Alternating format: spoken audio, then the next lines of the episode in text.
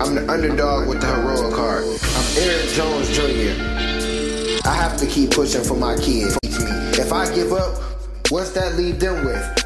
Nothing. I have to understand that it's bigger than me. That it's not about me when I wake up and go to work. It's not about me when I'm reading and educate myself. It's not about me when I'm practicing my speeches. It's not about me. It's about my family. Hey, hey, hey, you're now tuned in to Underdog Talk. I'm your host, Eric Jones Jr., the underdog with the heroic heart, and I have conversations with successful underdogs. And today I have Earl Kapule. How are you doing today, sir? Hey, how's it going, Eric? I'm doing great. Thank you for your invitation. Uh, no problem. And thank you for accepting. Thank you for reaching out. Um, before we get into our conversation, today's sponsor is brought to you by Christian Dewan, Positive Energy Through Your Clothes. It's my personal brand, me and my son. If you go to the website, christiandewan.com, use the promo code underdog talk, and underdog is U N D E R D A W G. You'll get 15% off. We have t shirts, we have hoodies, we have sweaters. Um, so go check us out. You get 15% off. You use that promo code. All right. So we're going to get into today's conversation. My man, uh, Earl, he grew up in Hawaii. So I know the weather out there was beautiful. But tell us about your childhood and how you grew up. Yeah, for sure. So a lot of times when I tell people I'm from Hawaii, a lot of times the first thing they think is like, oh, it must have been beautiful, it must have been amazing. Um, and it is in a sense of the weather's great, oceans are beautiful. But my household, uh, I grew up in a neighborhood that was, you know, below average. So we're in a poor neighborhood. Um, my father was an iron worker. My mother was a stay-home mom, and I had a few siblings. And my father, he worked super hard. Um, and he had a lot of trauma throughout his life. So he would come home from work, drink with his friends, and at the end of the night, on most nights, would be just wasted.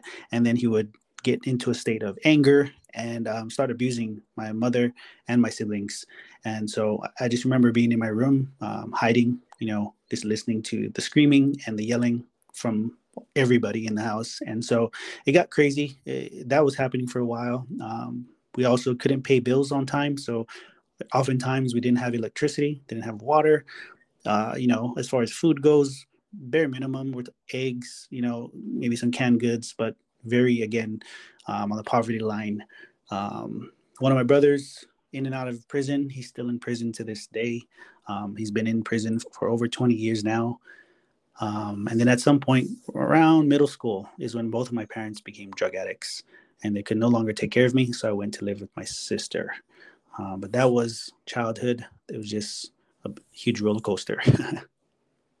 Understand. Um, yeah, that does like when when most people you think of Hawaii, you think of beautiful, but you're from there, and it's like, uh, yeah, it wasn't so beautiful for me. That's kind of like almost anywhere, kind of like sure. people that live in LA, right. you know, or wherever. You're like, oh yeah, oh no, you didn't live here. You, you don't, you know, get away from here. But you know, everybody goes through their their struggles. But right. So you you had somewhat kind of almost typical over here. Uh, well, I guess uh, Hawaii's not like Hawaii's a U.S. right? It's a mm-hmm. state, right? Yeah. Okay, just making sure I uh, just making um, um, so like over, I grew up in Michigan City, Indiana, so that's a small town. So I've seen stuff that you know, like you've uh, said with uh, abusive dad. Not me personally, but uh, you know, just knowing it, poor neighborhood. You know, yep. You know, little to eat. I definitely understand those struggles, but um, I didn't have uh, drug addict parents, but I've seen people, or there was people in my family. So um for you being a kid and then you were you're the youngest correct? Yes. So you being a kid you being the youngest like how did that take a toll on you when you went to school? Like you know you kind of got to go to you got a, a, a fucked up household and then you got to go to school like oh okay all right everything's okay. But so how was that as a kid like going to school you know having friends and different stuff like that but then going home was like man i really don't want to go home yeah. So um, what I found was, well, now looking back, when, when I was in school, I think that's the reason I was the quiet one. Wasn't a not, you didn't get a lot of talking out of me unless you're really close to me, and I didn't get close to a lot of people. So that caused me to be more quiet in school. Um, definitely, you know, because again, I was poor, didn't have, you know, really nice clothes and stuff. So in middle school was made fun of um, for that reasons. And then whenever it was after after school, I would try to stay out of the house as much as possible. Um, and I think it was because I knew the energy that my dad had with all the trauma he had. So did my best to stay out of his way and just play with my friends as long as possible. And then the cool thing was they did allow me to stay out pretty late in, in most cases. Uh, but yeah, it was just a constant, you know, trying to find a place to feel safe and uh, not get in the way. I understand. See, so it's kind of different for me. Like I, I wanted to stay away from the house because I live with my mom and my sister. It was girls. Like uh, I don't want to do what y'all doing. I'm gonna stay outside. I'm gonna play. You know, uh, basketball was my thing, so I, that's normally what I was doing. So I, I would stay away from home just because I didn't want to, you know, be at home with the girls. But I understand like you not wanting to stay home. So you uh said you you moved in with your sister. Um, how did that go? Was it like um because i know like siblings i'm an older sibling so i know kind of how an older sibling can be but was it like cool older sibling or was she was like hey, you gotta go to school, you gotta do this. You know, she made sure you got on your stuff. Yeah. So when when we were living together in the same house uh, as I was growing up, my father would make her take me with her to a lot of places. So if she wanted to go to the mall, go to her friend's house, whatever. A lot of times, my dad would say, "Well, you're going to take her with you, just so you know, don't do anything stupid." So in a sense, she was already kind of raising me from a young age, and so that's why I felt drawn to her at during that time when I found out they were doing drugs. Um, so she took me in, did an amazing job. She was like my second mom, you know, and so she took care of me, got me through high school. Even afterwards, I lived with her for several years. Um, we we jumped from place to place, but yeah, she did really good providing for me and you know taking taking my parents' place for that time being. Shout out to your sister. That's dope because yeah. that's that's a big responsibility. Um, so how old, how much older are you and your sister? Yeah, so she's uh, 11 years older than me. Okay, so when she's you were like middle school, high school, she was grown. So okay, but yeah. that's that's a big toll to still, be yeah. like, whoa, I got to take care of my little brother. Like he's still in school. You know, I got to provide. I got to make sure. So I know definitely shout out to her, but that that definitely was difficult. So you know, you you finished high school. Did you go to did you go to college? What what was the next steps after you know high school for you?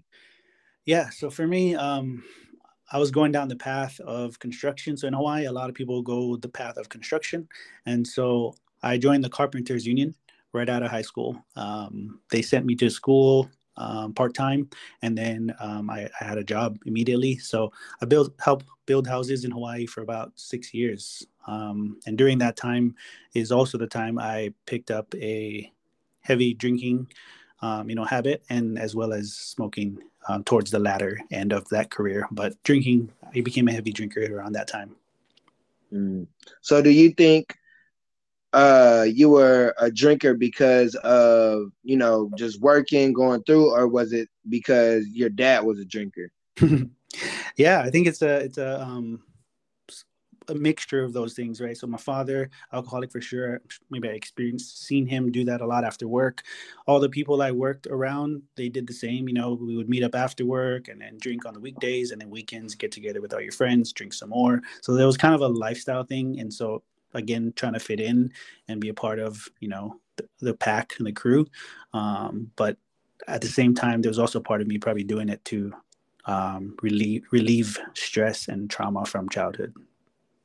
Understand, understand. Because yeah, sometimes we think you know smoking, drinking, it you know gets the the job done, but sometimes it's like after you do that, it's like, uh, well, I still got the same problems. For me, I, I used to uh I used to drink um like in high school. Well, high school kind of college, I was a big drinker, and then when I became an adult, um recently I just stopped drinking. Like I'll drink socially every blue often. I don't really go out to drink like that, but I don't really uh, I never got into drinking like that because people in my family drunk. So I had alcoholics in my family. So I seen that growing up. It was like, nah, I kind of see what, you know, my uncle own or my auntie own or whatever. And I'm like, uh, that ain't really for me. You know, I'm, I'm going to leave that alone. And I kind of veered away from it. But I can understand like being a lifestyle, like in college, everybody drink, you know, I'm like, okay, I'm catching up.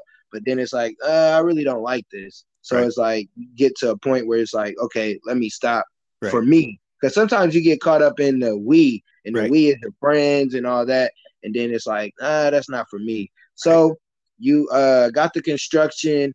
You know, you say you were drinking. Um, did anything like uh bad happen from your drinking, or was it just a you know social thing? Yeah, I mean, so when I was 21, I got my first DUI. So mm. that and that night, man, I, I was I had way too much, so to to a point where I don't remember driving home, I, but I do remember getting pulled over, and I was I got pulled over like 20 yards from my parking stall, so I was about to be home, but they pulled me over right then, and they were following me for miles. So that was a big kind of wake up call for me to you know start drinking less, especially not when you're driving, but even on top of that, drink less. Um, but then the following year, I got another one, and, so um, more things started to happen to to where I, I, need to, like you said, get out of this cycle. I, I was stuck in a rut where I was just working, drinking, smoking, working, drinking, smoking, and there was no, there's nothing that was fulfilling me at the time. Yeah, definitely, and I've definitely been there.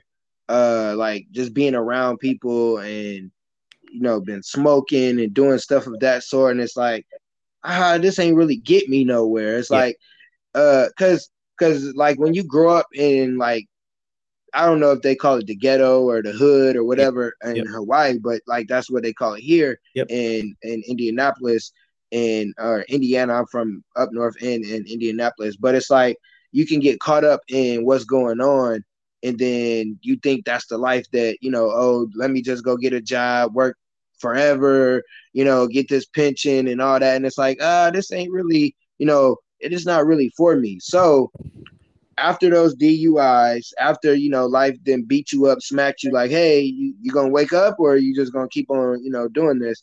What changed? Did anything change, or you know, did it take some more time? Did it take another hiccup? How did that go? Yeah, so so there was a time I, or I got laid off from work, and I got an unemployment and that was cool. But when I got laid off and I was unemployed, collecting unemployment, the drinking increased, hanging out with the boys and partying and smoking increased because I didn't have anything else to do with my time. And so, about a year of that, at the end of that year, I started thinking to myself, like, man, a lot of my friends are starting to build a family. Some of them got married, some of them got kids. So now it's just me and these boys that are doing the same thing over and over every single day, which is fine. But it, but in my heart, I felt I, I wanted to do more. Just, I was like, it has to be something else, you know, because I'm not ready to start family right now, but I feel like I can do more with my life. Um, so then I went to go visit my sister in San Diego. She had moved out there several years prior to feeling like this. So, you know, not having her around, my parents still being drug addicts, my two brothers not really in my life. Um, I didn't have any real support. And so it was easier for me to just follow the crowd and uh, follow what all the other boys are doing. But something just told me, go visit her. You know, you haven't seen her in a few years. Just check it out. And maybe you might like it up there and maybe we can start a new chapter out there. Mm, that, that definitely, man, we got somewhat of a similar kind of like story, um, per se. so I remember um moved from college. Um, and I that's when I moved. I would stay in Indianapolis, but I was staying on like my buddy couch. We are hanging out. I just couldn't get a job. Like he was working, he was struggling. And I remember we had went home and his dad, um, his dad's a, um the pre the pastor, and his mom spoke that day. It was women. I don't know what it was, but she spoke and she said something. It's like restart. So I moved back home and I started saving money and I'm like, okay, I'm gonna move here. And I didn't end up moving where I wanted to, but I moved with my cousin back here in Indianapolis, and that kind of like kick started uh, a new chapter. And it was like sometimes uh like starting over, people don't want to start over, but sometimes you need to start over. Yeah. And it doesn't have to be like nothing tragic or anything. It's just like, man, I ain't nothing going on right now. You know, I'm the same old, same old. And like you said, you've seen you seen your friends that had the energy that you wanted, like man, oh over there, he get married, got a family, you know, and the energy that you just accepted, you like, okay, let's continue drink, smoke, and it's like, no, I kind of like that over there. It look it look kind of good, you know, having a family, and that's kind of for me. Like I started seeing people and like, man, I kind of do want a family. Like, you know, I never, I always thought about it, but I'm like, I don't know. So you moved to San Diego what happens? You know, do yeah, yeah. So so I'm going to come into San Diego. It's it's kind of like I left a pond and it came out mm-hmm. to an ocean, and it's kind of like that analogy with sharks. You put them in a tank, they only grow a certain size because the tank will limit their growth, and that's kind of what Hawaii was for me. Uh, I couldn't grow anymore, so I had to spread my wings. I came out here and I saw that there was way more opportunities. I mean, one is just being so much bigger than our tiny little island. Um, feeling the different energies of different people from all around the world. It's kind of like a mixing pot out here or melting pot. And so people from all around, but I saw that there was way more opportunity for me to learn, grow, and just explore. You know, there's more to the world than the tiny, tiny island that I grew up on, and I wanted to see it. So um, staying here for a month. I in that one month of visiting, I, I, I made a decision. I'm going to go back to Hawaii and save up for one year and then move out here. And so I'm going to have one more year in Hawaii. So I'm going to, you know, yeah, have a good time, spend time with friend, family and friends. But really, the goal is to be out here next year and begin a new chapter in my life. I love it. I love it. I love how you you said, all right, I got to make a goal. You know, I'm gonna go back to the crib, but I'm gonna make sure I'm saving, you know, saving money, and that's uh sometimes you gotta you gotta make that sacrifice of that move, and then you gotta know like what a goal, like a goal, like you said, the exposure. Like I don't think sometimes people, you know, from where I'm from, Michigan City, they have they get stuck, or people live somewhere and they get stuck there, and they they've never been out that city or they never been out that state, and they don't know. It's so much beautiful everywhere else or somewhere else you can find beautiful you can find opportunity other places. And it's like you don't have to stay at home and with the same friends and the same family. You know you can go and and find something different. So i, I commend you on that because sometimes people will go home and be like oh i'm gonna just go back. That was cool. That was you know, I, know I can go visit i can go visit sis whenever i want to. But she was like no i really want to move out here. Like it's something different. I don't know what it is but it's you know something different so yeah. after that year, um, you move back. Do you have a plan, or do you just go out there with the money you got saved and like I'm gonna just find me a job and go from there? Yeah. So so initially the plan was I'm gonna go out there, transfer to the carpenters union out there, and get work. Um, not knowing that they had the same problem here. You know, not not as much work. So I'd be put on a list and be waiting for work. So as soon as I got here, I did that, but work wasn't coming in, and so I was still kind of in the old rut, just drinking every day with my brother-in-law, you know, my sister, and then my neighbor. I started smoking weed with my neighbor, and we were smoking weed every day, drinking every day. I would go to the gym, you know, and then look for jobs, but nothing was happening for me for like the first year or two. So it wasn't like I had this amazing transition and everything just fell into place. the first year or two was was, was a little rough, um, especially like two months in, I got into a crazy car accident um, which was one of those things like you just mentioned, a tra- like a near death uh, experience uh, where the truck was totaled. Um, I, I, was on the freeway going 65, 70 miles an hour. Um, I got sideswiped, and my truck, my brother-in-law's truck, started rolling off the freeway, um, and then that kind of really threw me for a loop and, and changed my perspective on everything for for sure. Yeah, um, yeah, when you have them near death experiences, that definitely, uh, hey, I, uh, let me get my stuff together because uh, I almost just, you know, I almost didn't make it, and I, I got some more stuff to do. Yeah. Um. So I definitely, that definitely, you know, everybody doesn't have to have a near death, but it sometimes it's something major that happens, an accident, you get sick, somebody pass away, whatever it is, something life will hit you and wake you up, and right. it's like you either gonna wake up or you gonna go into a rut. So um, you said it, it, it kind of woke you up. So after you know those first uh, two years, um, was it like, oh, I'm gonna give up, or it's like, okay, let me let me change up the plan and try something different than um, staying and um, being a carpenter? Yeah, yeah. So that that, that did kind of redirect um, where I was heading. You know, so there was a lot of events that happened after that car accident. T- two cars behind me was a man who was a retired Marine and police officer who's also from Hawaii originally. And he told me, you know, I've seen a lot of accidents in the 20 years I was a police officer in San Diego, but never one like yours. And someone just step out with no injuries like you did. So he, he was like, I, I was for sure, uh, you know, I knew for sure that someone was really hurt, badly hurt or possibly dead with the way your accident looked like. so he's like, I, I believe angels, you know, was definitely watching over you. You have something, there's a reason you're still here and, you know, you need to discover that on your own.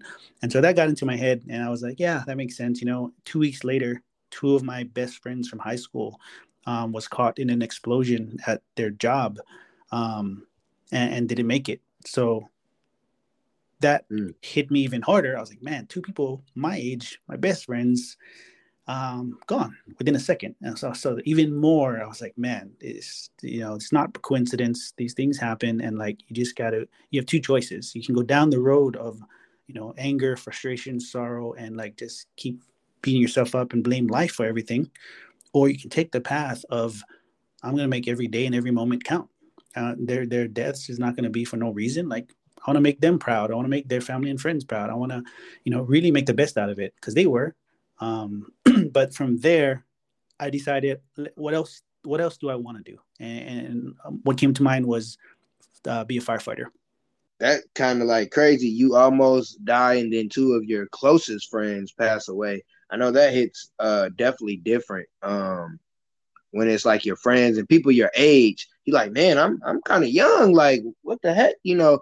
So um, I definitely known people to pass. Somebody recently that I um, went to high school with just passed away, and I'm like, man, that's that's crazy when you think of it because it makes you look at your life a little different because of how young you know I am and how young you were. So you go. You, how does being a firefighter go for you? Um, so in the beginning, a lot of people were telling me, oh, it's competitive. You know, California is really hard to find positions, and if, if they'll even choose you, even if you pass all the tests. So what that did for me at that time in my life is it caused me to level up on my physical health, mental health, and all that stuff. So when I kept hearing that, I decided I'm going to become in the best physical shape I can to have as many advantages advantages as I can to become a firefighter. And the whole thing about a firefighter was in at, at the time my belief was firefighters help people and I want to help people. that was it. That was all I knew about it. Um, but at that time, I was like, I'm going to quit drinking. I'm going to quit smoking, and I'm even going to try a vegetarian diet, all at all at the same time. And I started telling people that, and they're like, "You're crazy." Uh, they're like, "Why would you do that?" And so I did all at once. And I mean, 30 days went by, and I felt way better then I was like, why am I going to go back? I'm going to keep doing this because I saw results that I couldn't have imagined physically, mentally, emotionally. And I was like, yeah, I'm going to keep doing this. I like this. Um, and that eventually led me down a different path. I didn't even become a firefighter. uh, that that that's it's funny because sometimes we it's not about the destination it's about the process yep so you leveled up in a way to get you set up for something else. You were going for a certain goal, but you knew you had to work on your physical health. You knew you had to stop drinking, stop smoking. You knew all these different things, and that led you to be a better person. And throughout that, you got to what did you do? Like, so you didn't become a firefighter. What was the next step after you worked on your personal development and you leveled up? Yep.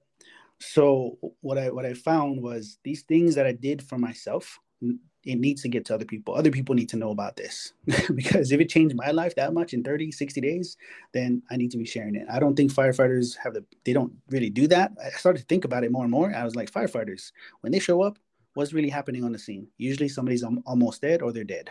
So I'm like, that, that to me, it didn't seem as efficient. Like there has to be another way.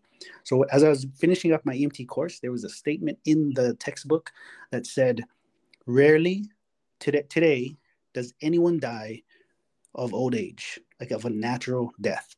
Majority of deaths are not natural. And I was like, man, I never really thought about that. So you're telling me almost almost nobody dies in their sleep just because they're too old. They're they're just really old.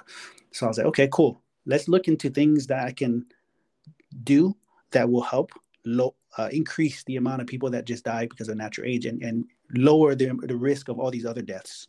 So I, I, found out about a lifestyle school that will teach you how to be a lifestyle coach to help you with your diet, exercise, anxiety, stress, addictions, just being a lifestyle coach. So I did that. I went through a four month course to become a lifestyle coach. Hmm. I, I, I love what you said when um you wanted to you you got the results and you like, man, other people need this because sometimes people can be selfish and be like, oh, I got this. Be like, man, how did how did you lose weight or how did you get this or uh, I just you know worked out or whatever. But like you were like, no, I'm gonna go help some people, and then even people was like, man, you crazy? You gonna stop drinking, stop smoking? what? and all like, and just just how you say you you know is another way. Like, okay, uh, do I want to be a firefighter really? Because I could go in there and die like on the first try. Um, I don't know, and that's crazy that uh that part in the book like registered to you about the deaths because like you saying that you want to lower deaths like I've heard a lot of people talk to a lot of people, but that's rarely what you hear somebody say. It's like, oh, to better somebody, to help them do this. But you said to lower deaths. Like, no, we're not gonna have people just, you know. Yeah. So you become a lifestyle coach. Um, how does it go for you? What what's the next step after you get your uh after your four months?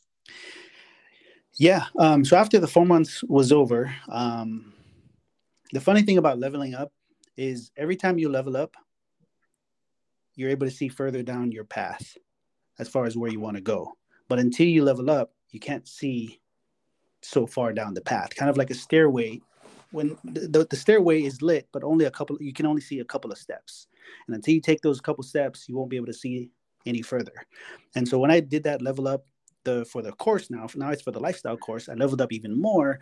Um, I was able to take everything I learned into the church I was attending. I was the I was a health evangelist for the church I was at, attending. So I spoke I spoke at different churches in the communities. Um, they sent me to the Philippines on a mission trip where I educated people out there on health. Um, and I just started pushing all the health benefits of all these things on, on social media. I started, you know, becoming an influencer with health on there. But literally, the the, the day I come back from the course, um, or like a month or two after that, my father has a heart attack, mm. and and everything I learned at that course was there right at the right moment because we we took him to the doctor and they said he needs two stents put in. Um, we're going to send him home. He has type 2 diabetes. All of these things we didn't know. And I mean, we had an idea, but he, he has to go home with nine pills every day and four shots of insulin. And I saw the look on his face when we had to do that day in and day out. And I told him, look, I ha- I went to that school for the for this reason. And if you're willing to give these things a try, I can help you take less pills and not have to do these shots every day. So so I put him on a plan. You know, walk the dog every day. Here's the new diet. Um, and just make a few small lifestyle changes. And within three three to six months, we took him for his checkup, and all his levels were lowered. And they were able to take him off instead of nine pills, he went down to three. And instead of four shots of insulin, he didn't have to take any shots every day. He would just take a pill because everything changed in three in that three months just from walking and eating better. And mm. that was just proof. I was like, man, why, why don't more people know this stuff? It, it, wasn't, I didn't have to get a college degree to learn that and then teach it to my dad. And my dad, it wasn't like pulling teeth. We just added some vegetables, added some fruits, and a walk. Like it's very simple. And so at that point, I wanted to get that out to as many people as possible. And I continued to do that. Mm, that's crazy that uh, it took because uh, you know your, the story of your dad, and then it took for him to have a heart attack to him to you know because sometimes that you know when people have a heart attack and get cancer they oh you gotta take this you gotta do this yep. and it actually makes it worse on the person. Yep. And sometimes it takes somebody else like hey just try this out. I mean hey what's the worst that can happen? You still gotta take all those pills but let's just try this out and see. And he was willing to try it out. And that um um and then you were able to have him as like your first coaching client, really. Yep. Like, you know, and and that was great that it was your dad. So now you know exactly what to do. You made a plan for him. You know, it was simple. So after that, um, does your coaching like does it get rolling or you know you just get a couple more clients? How does that go for you? Yeah. So, so what ended up happening is, you know, the universe, God, whatever you want to call it, started to show me that you don't you don't have enough skill set yet and experience for this to really get big. So I continued to coach here and there, continued to speak at different churches and whatnot. but ultimately where I am now, a lot of what I've learned is from the solar industry, solar sales industry. So in 2014, I was recruited to work for a solar company, knocking on doors and uh, educating homeowners about different solar programs. And it's, it's in that career where I learned a lot more about communication, about helping people understand why this is important for them, and really building connection and trust so that I can then coach them. Mm that's that's that's dope. You don't really you know hear about uh solar. Um, so tell me a little more, like kind of like you don't gotta go deep into it, but like what kind of is solar sell like selling solar?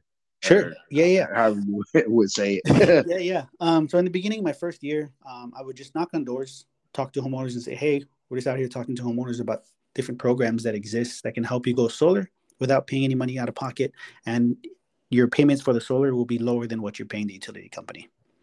And so for me, the biggest thing I got out of that is I had to go through tons of rejection. So knocking on doors is not easy, but what it did do is it helped me become mentally stronger and not to take rejection personally and not have a fear of failure. Because if I feared failure and rejection, I wouldn't have been able to help all the homeowners that I have helped over the years and build all the skills that I now have um, by putting myself in that position day in and day out. I understand. I used to sell um Kirby vacuums, okay. so that I, I know about the knocking doors and getting rejected and all that different stuff. That definitely that definitely does help, especially with sales and and with sales like that helps in other areas in life. Like, because I learned to ask questions, like you ask questions to get the answers kind of that you want when you're doing sales. So you can, you know, that's the same thing. You ask the right questions and get the right answers out of people when you know it's it's kind of a, a cheat code uh, per se, but uh, you know it works out. So um, you got the you're working a solar company, and um, you do you're doing good. Uh, so what's next with that? Do you keep doing it? Um, you keep just you know doing the sales and doing coaching, or how does that work for you? Yeah. So first year solar, uh, at the end of the first year, I became the manager of that company. So a lot of the guys that were teaching me and you know performing on a higher level, I started to perform at the same level and higher than some of them just because I put in more hours. So I knew I didn't have the same talent and skills that these guys had. They've been knocking doors all their life. Some of them are Mormons and they grew up knocking doors, so they were just talented, uh, really good at it. So I just put more hours in, and then at the end of that year, I became their manager. So from but from there, a couple years later, after managing for a couple years, I decided to start my own solar sales company, where I would I called solar companies up and said, "Hey, I have a sales force we're going to bring sales to your company. We're looking for installers to install our projects. Um, from there, I branched out, built I built the company out where now we can install uh, nationwide. We're partnered with installers all throughout the United States, and we can help homeowners nationwide. So that's the business that I started back in 2018, um, and and it went on pause during quarantine, but I, I turned it on back uh, this year, and we're rebuilding it again. I, I I love what you said, man. I don't think people caught that. You said you put in more hours. Yeah. You knew they were more talented. You know, they had the experience. They were already at a level that you weren't at, but you put in more hours. Hmm. and that's that's the difference between um a Steph Curry and somebody else. He puts in more hours. Yeah. There's yep. the difference between, you know, Tom Brady and and other quarterbacks. He, yep was he couldn't. Tom Brady was slow, you know. He, nobody. Okay, you you you was cool in college, but you gonna sit on this bench, and then he just put in the hours. You got to put in the work to get there, and then you didn't just say, "Oh, I just came manager." Like I became their manager, you know. And then you said, "Oh, I just started my own company." Oh, wait a minute, sir, you just started. You know, most people getting a company, getting a company, and they rolling. They might go to manager, might you know go to the regional manager, district manager, but you said, no, I'm gonna just start my own company. Like, what made you want to start your own company just from working there a few years? Like, what what was that? Yeah, um, so there was a transition. What there was a there was a time when that company they had a merger, but essentially they were bought out.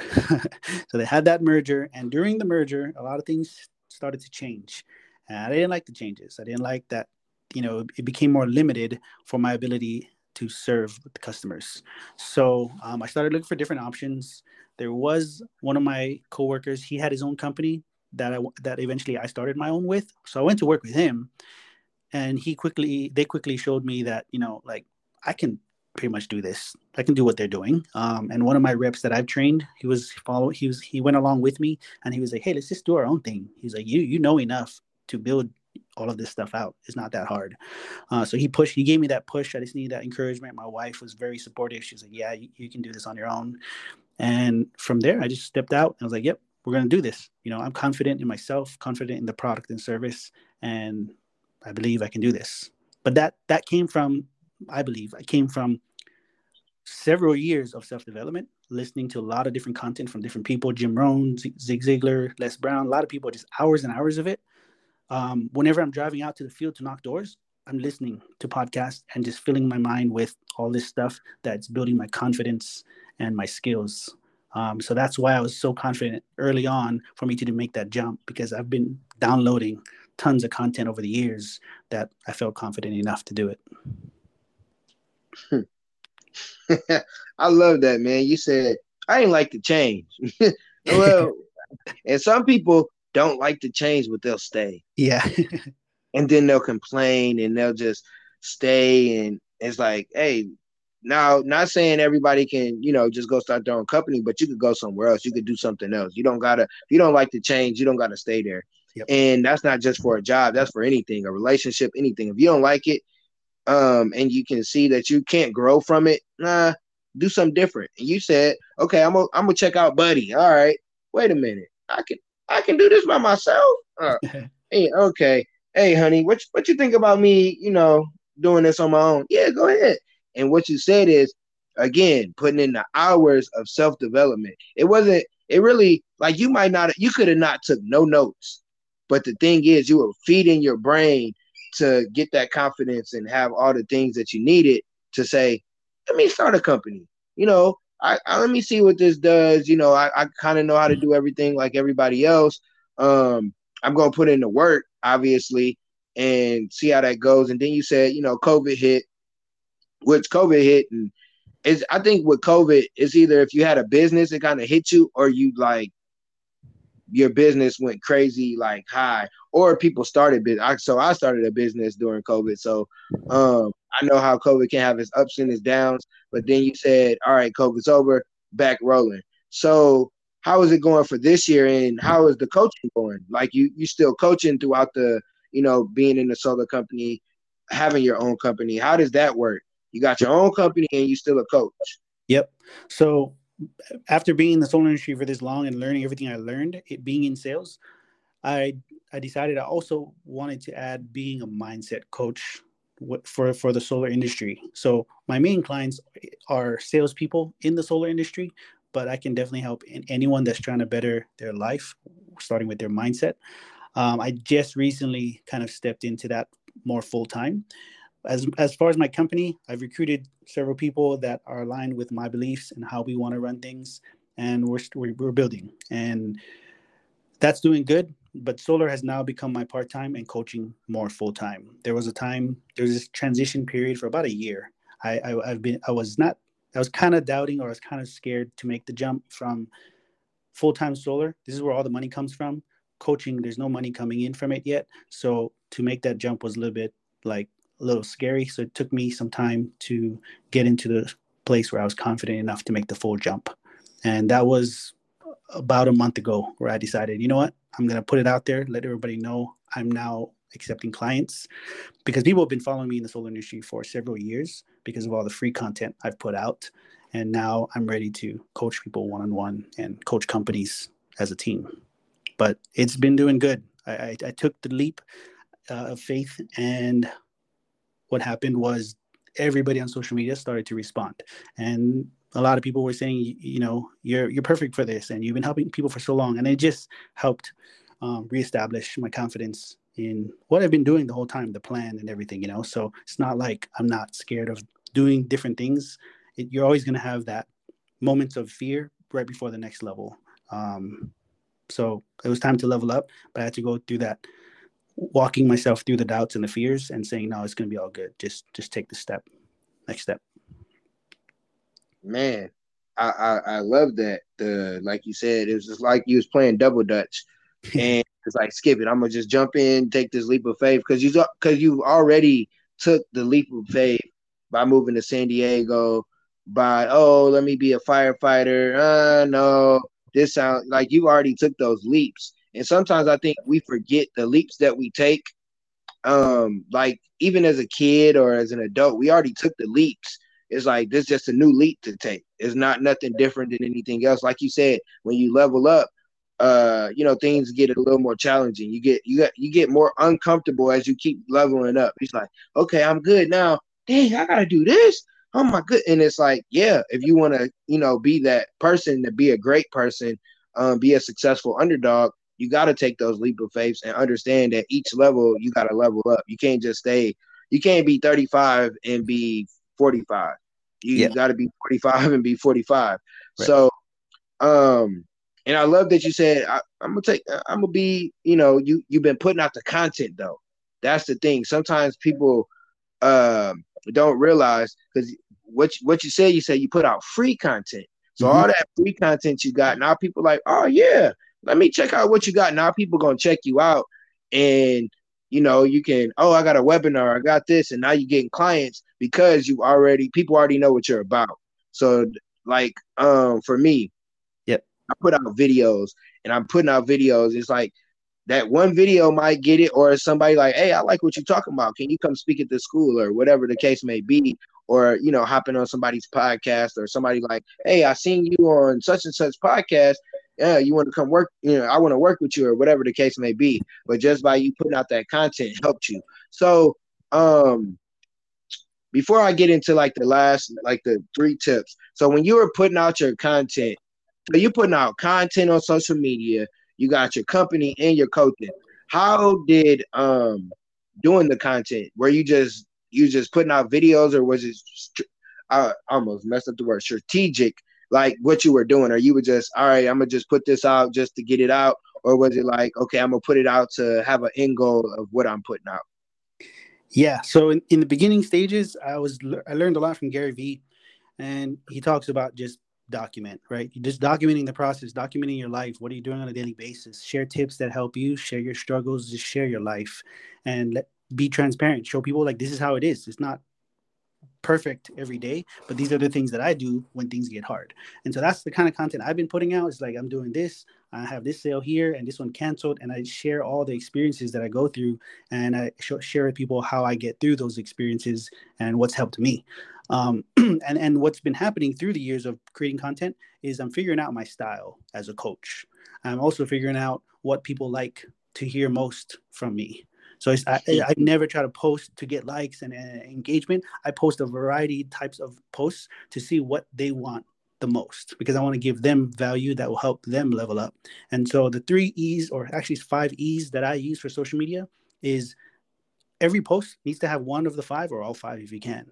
But educate, entertain, engage, uh, use empathy, and empower if you if you can empower someone with your post if you can show empathy with your post if you can entertain them engage them and educate them then it's going to be a good post. Because you're going to hit somebody at the right time. When they pop on that's what they needed to see. It could be helping them with something they're going through in their life right now. Like that's the type of post i want to put out every time. Um, and then that's the results i've been getting. People people comment and message me all the time saying man you posted that at the right time. Thank you for posting this. And like just get like gary vee does give out the free content because in the long run it's an investment. I'm investing into people. And yeah like you said when it comes time hey guys i need your support. My coaching program is out. I got the gratitude mindset swag out. Like all that stuff. The content has been working. As long as i always have those people in mind in mind how i can help someone um, it, it always pans out. I, I i love I, I love that because uh you just helped me out a little bit. Because mm-hmm. I'll be like, you know, when you put out stuff, you overthink. Yeah. Because you're like, okay, this person does this, this person, and it's like you don't look at other people, just be yourself because you're your original. Like when you're your original self, people gonna like you. Yeah. And I like what you said. You share your life, you share all your experiences. Uh, I share experiences, I don't share all, but I should share more because like when you're transparent and then you're like, okay, this happened, and people are like, dang, that's messed up. But then you like, okay, this is what I did. They're like, okay, I've been in a situation, so let me try that. So you basically were coaching people without coaching them because, like you said, you educated, entertain, engage, empathy, and empower. And that, those are things that I do. I definitely I like to laugh, so I'll throw a joke or change up. I might dance or do something. And you know, when you're a speaker, you gotta. I'm a I'm an educator myself, so I educate on a daily basis. So that's easy to educate, and then just empowering people. I think sometimes we don't realize how you know opposed no matter what the like is as long as one person it help one person. Yep. of your video of your quote whatever if it helped one person you did something. Yep. So that's how um, when i first started speaking um, that's what someone told me just just speak to one person. When you're in the crowd just look at one person. And shout out to gary vee because gary vee definitely is himself. Like yeah, yeah. like what you speaking you cuss? When i heard him i was like ooh like I cuss and I'm like, I don't cuss like when I'm teaching or anything, but I just cuss like that's just kind of the nature of my conversation. Sometimes I throw cuss words. Yeah. And it was like, I can do that. and, and people like it. I was like, oh. And then um Eric Thomas, I can wear Jordan. Well, I don't wear Jordan. I can wear gym shoes and a hat, and I can speak, and I can make X amount of dollars. Oh, okay. That you know, and I think when you see people like those guys and other speakers be themselves or just other people be themselves, because like you name what Zig Ziglar, Jim Rohn, Les Brown, those are three wonderful, great, amazing speakers, but they're all different. Right. They're all different. So you can be yourself in whatever you do. You don't got to be a coach. You don't got to be a speaker. Whatever you do, be yourself. When I when I'm a teacher, I'm myself. I'm definitely different than all the they singing the old the old songs. I'm turning on the YouTube with the with the old songs, but with the new hip hop beats. And the kids like, oh, that's my song, but they learning. They don't even understand that they learning, but they learning. So just you know, be yourself when you're doing that. And you you know, you help me out with the with the uh, video part of it. So I always ask my guests um, to give three tips. I would say give three tips on someone stuck, someone kind of going through what you were going through um in your time when you were like moving from Hawaii to San Diego? Like, I want something different, but it ain't working. Give them three tips that they can use uh tomorrow because we're recording the day before.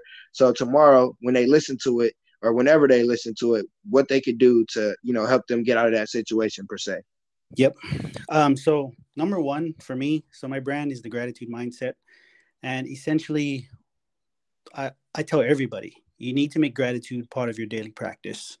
And not just the general i'm grateful for life grateful for my health for my family but actual an actual practice. So what i do is five minutes every day at least i'll create a list in my whether in my mind or on paper. I'm writing all the things i can think of that i'm grateful for and i try to get specific like what challenges am i grateful for right now in my life? What are you know who who am i grateful for in my life? And i just do that in different ways. And what that does is it creates a neural pathway of gratitude in your brain so that now that's a new habit. So that if something happens in life, you can look at it from the perspective of gratitude and say, okay, this thing happened that I didn't really like or expect, but how can I look at it in a way that makes me grateful? Because there's there's something there.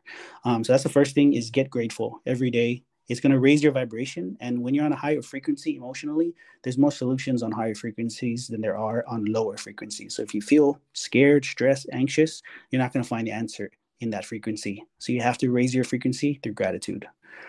Second tip would be you need to have a solid morning routine. If, if you wake up every day and you're not happy every morning then you need a morning routine because number one, I'm excited to do my morning routine the way I set it up. I'm excited to do those four things that I do every morning. And when I'm done, I feel great. No matter how I woke up, I'm going to feel good when I'm done doing those four things, which a lot of times takes me about 20 minutes. So get get your morning routine locked in because essentially you're filling up your cup for the day. And you can't help anybody from an empty cup. So you need to make sure you fill that cup up, spend that time with yourself. Now that you've done that, the rest of your day is spent pouring your cup out with your family, and then others. That's for your career. So you're making an impact in other people's lives, first your family, and then those outside of your family. But you can't do that if your cup is not full. And then the third thing I would suggest is tracking. So you want to track your thoughts, your emotions, and your actions on a daily basis. You know, you can just write on a piece of paper thoughts, emotions, actions, and write whatever comes to your mind. I had some negative thoughts today. What were they? Write it down. I felt some negative emotions. I felt some positive emotions. But you need to track these things because on a daily basis, you're thinking majority of the time you're thinking the same thoughts, feeling the same emotions, and taking or not taking the same actions. So you need to change that, but you can't change it if you're not aware of the patterns that exist right now. So you'll track it. You can't improve anything you don't track. So you're gonna track. Um, I love it. I love the first part because that's uh the gratitude. I was just having a conversation with my mom about that. She was like, "Yeah, I got a gratitude." Um, she was like, "I write five things down every day," and I'm like, "I need to get on that" because I heard Oprah. Um, I don't know what I was watching or listening to. I think I was listening to something, and she was um on part of the clip, and she was like, she's had a gratitude journal that's one thing that she's been consistent on and helped her throughout life and helped her change and help change life. So that's one thing that I would say definitely do and definitely something I'm working on. And then you said have a solid morning routine. That's definitely true. When you have when you are consistent uh morning routine and you're doing the same thing, you you look forward to, oh, I'm gonna do this or I'm gonna do that. And it just helps you. So definitely get a solid morning routine. And you said track track. I thought you, you know, sometimes people would think of tracking their money, something of that sort. track your your thoughts, your emotions, and your actions. Yep. And it's it's really journaling. It's just journaling. Yep. Uh, what happened that day? Why did you feel that way? Because I went back um to journal and I was like, man, I was having some some shitty times, but I got through that and I looked at it like, okay, wonder why was, oh, that's why I was feeling like that. Oh, I don't okay. So now if it happens, I don't feel that way. So those are definitely uh three great tips to help people. Um, so before we get into your links, how people can reach out to you, I always ask for underdog quote. Um, that could be anything. That could be a quote you got, that's gonna be a quote you heard, whatever the case, but what some quote you want to give somebody that can help them. Yeah. Um more recently, um, I've liked this quote that I kind of came up with, and it's what you appreciate appreciates. Mm. So, whatever you're focusing on and giving appreciation, it will grow, it will expand, it will appreciate. And then that's what I found with my practice with gratitude over the last three years is all the things that I specifically show appreciation for in my life has only grown and gotten better. So be grateful for the money you have. It may not be a lot, be grateful for it. You make a purchase on a daily basis, say thank you. Every time you make a purchase, say thank you for that money you had to make that purchase. But you're getting into that habit of appreciating every single thing you currently have in your life. Um, when you mention Oprah, she says, um, when the more you're grateful for what you have, the more things you will have to be grateful for. So, I mean, yeah, just appreciate what you, what you appreciate appreciates. well, I, I wish I would have saved that part uh, for the end, so I could have just said peace, one love. But before we get out of here, because that was definitely a mic dropper. What you appreciate appreciates, and it's simple. When you appreciate whatever it is, it appreciates you. It's it's simple, but it's really deep. Yeah. Um, how can people reach out to you? How can people, you know, get in contact you, social media, all those good things? For sure. Yeah. You can search me on Facebook, Instagram, TikTok, and YouTube with my name, Earl Kapule. Um, and then on Facebook, we do have a group and a page, The Gratitude Mindset. We have a page and a group for that as well. All right. And if you want to be a guest, if you want to comment, anything, Underdog Talk Podcast on Instagram, on Facebook, um, on your favorite podcast platform underdog talk podcast at gmail.com. If, like I said, you got comments, if you want to be a guest, if you just want to, maybe you didn't figure out how to reach out to the guest, you want to, you know, talk to the guest, whatever. That's how you can reach out to me.